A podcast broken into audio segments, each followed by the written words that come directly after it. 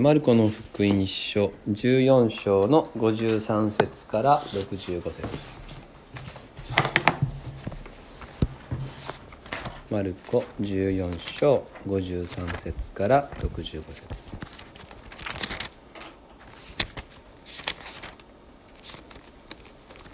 じゃあ一節ずつ読みましょうか。2節？2節読みましょうね。私から。53節。人々がイエスを大祭司のところに連れて行くと祭司長たち長老たち立法学者たちが皆集まってきた。ペテロは遠くからイエスの後について大祭司の家の庭の中にまで入っていった。そして下役たちと一緒に座って火に当たっていた。さて祭司長たちと最高法院全体はイエスを死刑にするため彼に不利な証言を得ようとしたが何も見つからなかった。多くの者たちがイエスに不利な偽証をしたがそれらの証言が一致しなかったのである。すると何人かが立ち上がりこう言ってイエスに不利な偽証をした。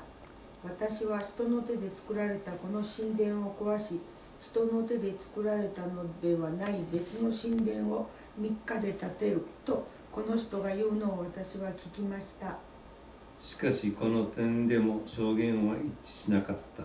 そこで大祭司が立ち上がり真ん中に進んでてイエスに尋ねた。何も答えないのか。この人たちがお前に不利な証言をしているがどういうことか。しかしイエスは黙ったまま何もお答えにならなかった。大祭司は再びイエスに尋ねた。お前は褒むべき方の子キリストなのか？そこでイエスは言われた私がそれです。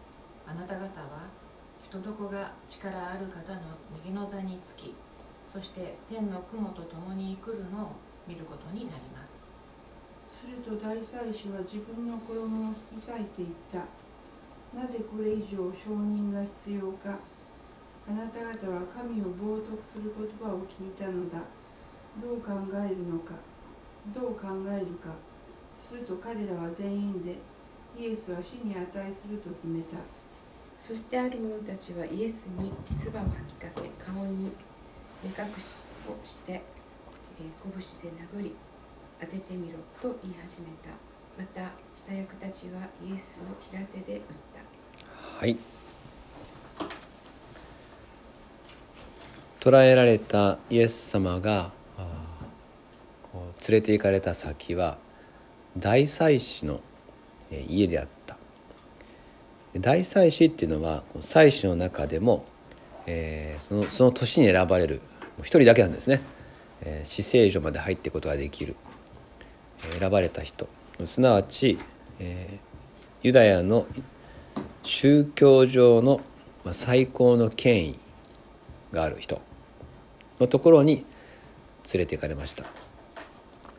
ただこの当時ユダヤにはね大祭司と呼ばれる人が2人いるんですね、えー、不思議ですよね。なんでって思うかもしれませんがそのお舅さんがですね、えー、の前の大祭司がいまだに実権を握っていたので、えー、そういう意味でですね大祭司元大祭司と今の大祭司と2人とも大祭司と呼ばれていてっていうふうに、なっていました、まあ、そうやって権力がですね、えー、なんかこう握られたままだったっていうようなちょっと人間っぽい話ですけれども。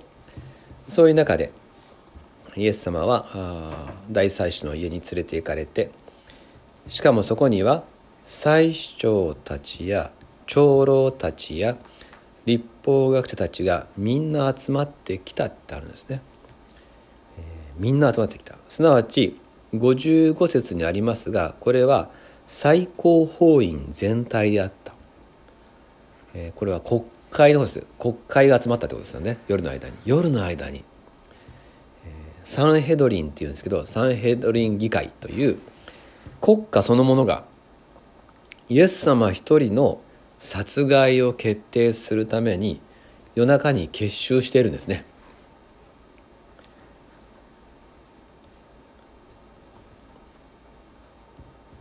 で彼らはあの杉越の祭りの時は避けようって言ってたんですけど今まさに杉越の祭りの最中なんですね、えもうこの時しかないということで、えー、今やるとちょっとあのいろいろ大変だなという時期だったんですがもう何よりもイエス様殺害を彼らは優先しました。一方で杉越の祭りの時こそイエス様の十字架にふさわしい時期であるという神様の計画もありましたので何と言いますか神様の計画の勝ちと言いますかですね、えー、イエス様もこの時をずっとタイミングを狙ってきましたので、えー、こうやって彼らは不本意ながらこの夜にですね緊急議会を招集してイエス様の殺害を決めようとしています。ただし彼らだけが決定しても決まらないんです。今はローマに支配されてますから結局ローマ総督の許可をもらわなければ十字架刑は実行できません。ですのでローマ総督に掛け合うためにも今イエス様の罪状をはっきりさせユダヤの最高の議会でえ全員一致で決める必要があったんですねそれでねじ込んでいくというそこまでのことを考えていましたしかしこの夜国家の最高の指導者たちがしていたことは何かというと、えー、57節にあるようなイエス様に対する不利な偽証をさそ探したんですね。なんとかイエス様を十字架にかけるために、えー、もう嘘でも構わないから何かあ言いがかりをですね見つけたかったんです。なんとかして、えー、この罪を着せたかった。でそれで偽証の証人をですね立てたわけですよ。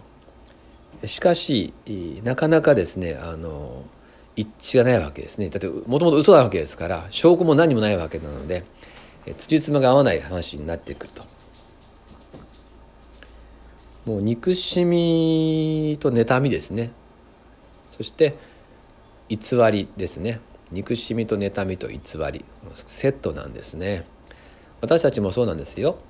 誰かを憎んだり妬んだりすると私たちの言葉や行いが偽りの言葉とか偽りの行い、え、それが出てくるんですよね、はい、だから私たちがもしねこの口から嘘をついとるなとか嘘の行動をとっとるなという時は心の中を点検すると心の中にですね良くないものがあるから。だからあの言葉や行いに良くないものが出てくるわけです。心にもないことを言いましたなんてことは基本的にはないわけですね。心にあるものを言うわけです。ユダヤの最高の指導者たちのお腹の中にですね憎しみや妬みがあるのでこんな、偽りに満ちた話し合いをしているということ。とても人間的、え現実的なことです。しかしイエス様を訴える口実が何も見つからないんですね。何もイエス様のですね罪が見つからない。そういう材料がない。彼らはどんなに悔しかったかと思うんですね。叩いても叩いても誇りが出ない。そしてイエス様って方はなんて清い方だろうということを私たちは改めて見ます。人間であればですね叩けば誇りが出るわけですよね、えー、いろいろとこう疑いの目を持って探ればですね何かしらですね欠点を見つけれるものです。ところがイエス様のですねそういう別件逮捕できるようなそういうものすら見つからないということ。ついには大祭司はじゃあもうその冒涜罪で訴えようとするわけですね。神を冒涜したと。そういう罪でイエス様を殺そうと考えます。ですからイエス様からですね私は神であるという発言を引き出してえ、それで自分を神とした神を冒涜したということで訴えようとしたわけですね。ただこれは実はものすごく危険なことです。というのはもしも本当にこの方が救い主だったらどうするんだっていう話ですよね。そして実際に今さまざまな嫌疑をかけようとしたのにこの方に何の偽りもないということが立証されているわけです。彼ら自身がイエス様には本当に叩いても誇りが出ないということを今明らかにしたばっかりなんですね。つまりイエス様が救い主ではないという証拠が一つもないんです。ですからこの方を神だと言ったということで冒涜罪として訴えるってことはもしこの方が本当に神の子救い主だった場合恐るべき責任をですね大祭司たちは背負うことになるわけです。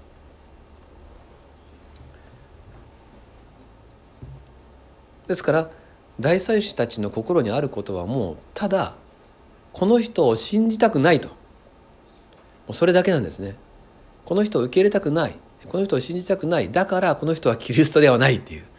自分の気持ちが根拠なんですね。国の地位ある人たちがこんなに愚かなことをしているということ。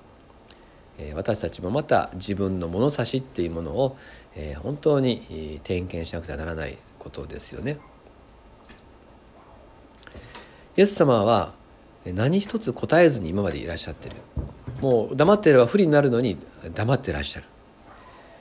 ところが大祭司が61節で質問した時に初めて口を開くわけですね。大祭司の質問はこうでした。61節お前は褒むべき方の子キリストなのか?」これに対してイエス様は真実を語るんです。私がそれです私がそれですこれはあのギリシャ語ではエゴエイミっていう言葉が使われてます I am なんですけど、えー、これはですね、えー、ヘブル語ではですね私はあるとも訳せる言葉で神様が、えー、モーセに対してですね「あなたの名前は?」って言われた時に「私はある」答えたというその言葉なんですね。ですから「私はそれです」と訳されてますが「私はある」という私は神あの神であるっていうそういう意味もここにはある言葉です。私はある。ですからあの新科学2017の何箇所かはそこを強調して「私はある」っていうそういうですねあの訳にこの言葉をしてるとありますが今日の箇所では「私はそれです」っていう訳にしてますけれども原文は「エゴエイミ」え「私がある」とも訳せる言葉です。でこれはですからあのユダヤ人たちにとってはすごいショックなんですね。えー、旧約聖書の神様と同じ言葉をここで、えー、強調している。しかもその後さらに、えー、彼らを刺激するような再臨の光景をイエス様は語るんですね。あなた方は人の子が力ある方の右の座につきそして天の雲と共に来るのを見ることになります私が最後には世界を裁きますよと。終末は来るよと。私がこの世界の王である、えー、とはっきり語るわけですね。すると大祭司は自分の衣を引き裂いて、えー、なぜこれ以上承認が必要か。あなた方は神を冒涜する言葉を聞いたのだ。こうして死刑がここで決定するわけですね。神である方が私は神だとおっしゃったことで人間が、えー、死刑にするというもう本当に、えー、私たちが見るとですね、えーまあ、茶番といいますか喜劇といいますかもう本当にあのとんでもないことがここで行われているわけです。今日のところから私たちのイエス様という方はどういう方かということを、えー、知ることができます。イエス様は、えー、周りが偽りの中にあってもご自分は真実をのみ話す方だと。どんなに周りで偽りがなされていても真実だけを語る方この方に偽りはない。このイエス様が私たちのイエス様となることを感謝したいと思います。ですからイエス様は身を守るための言い訳をしない方です。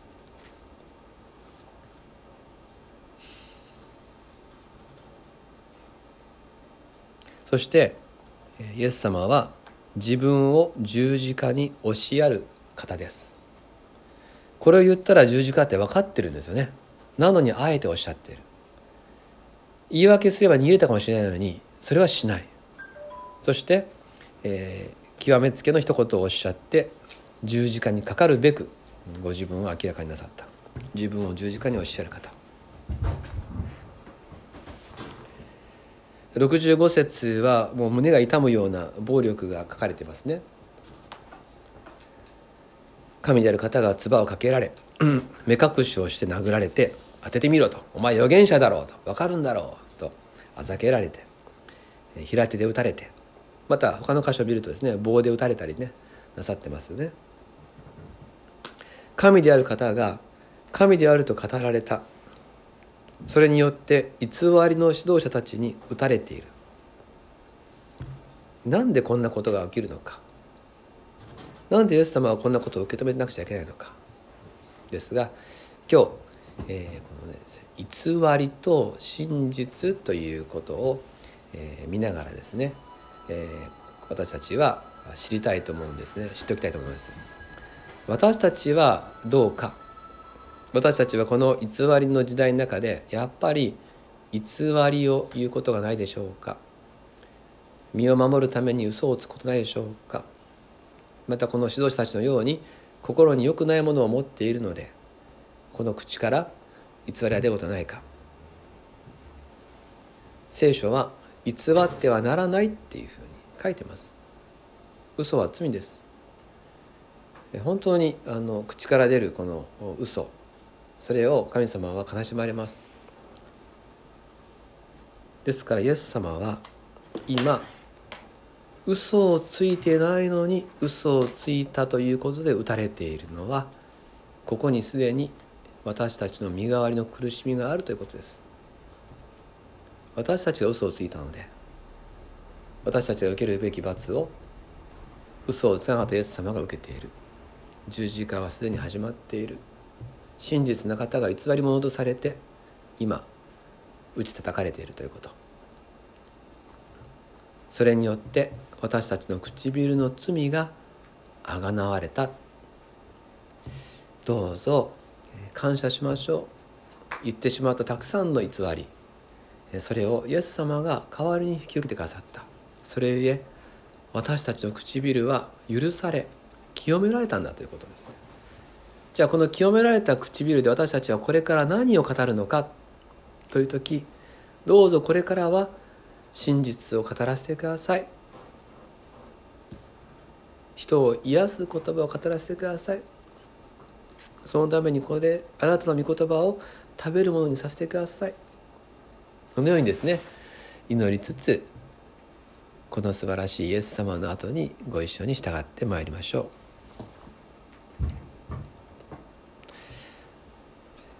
一言お祈りします。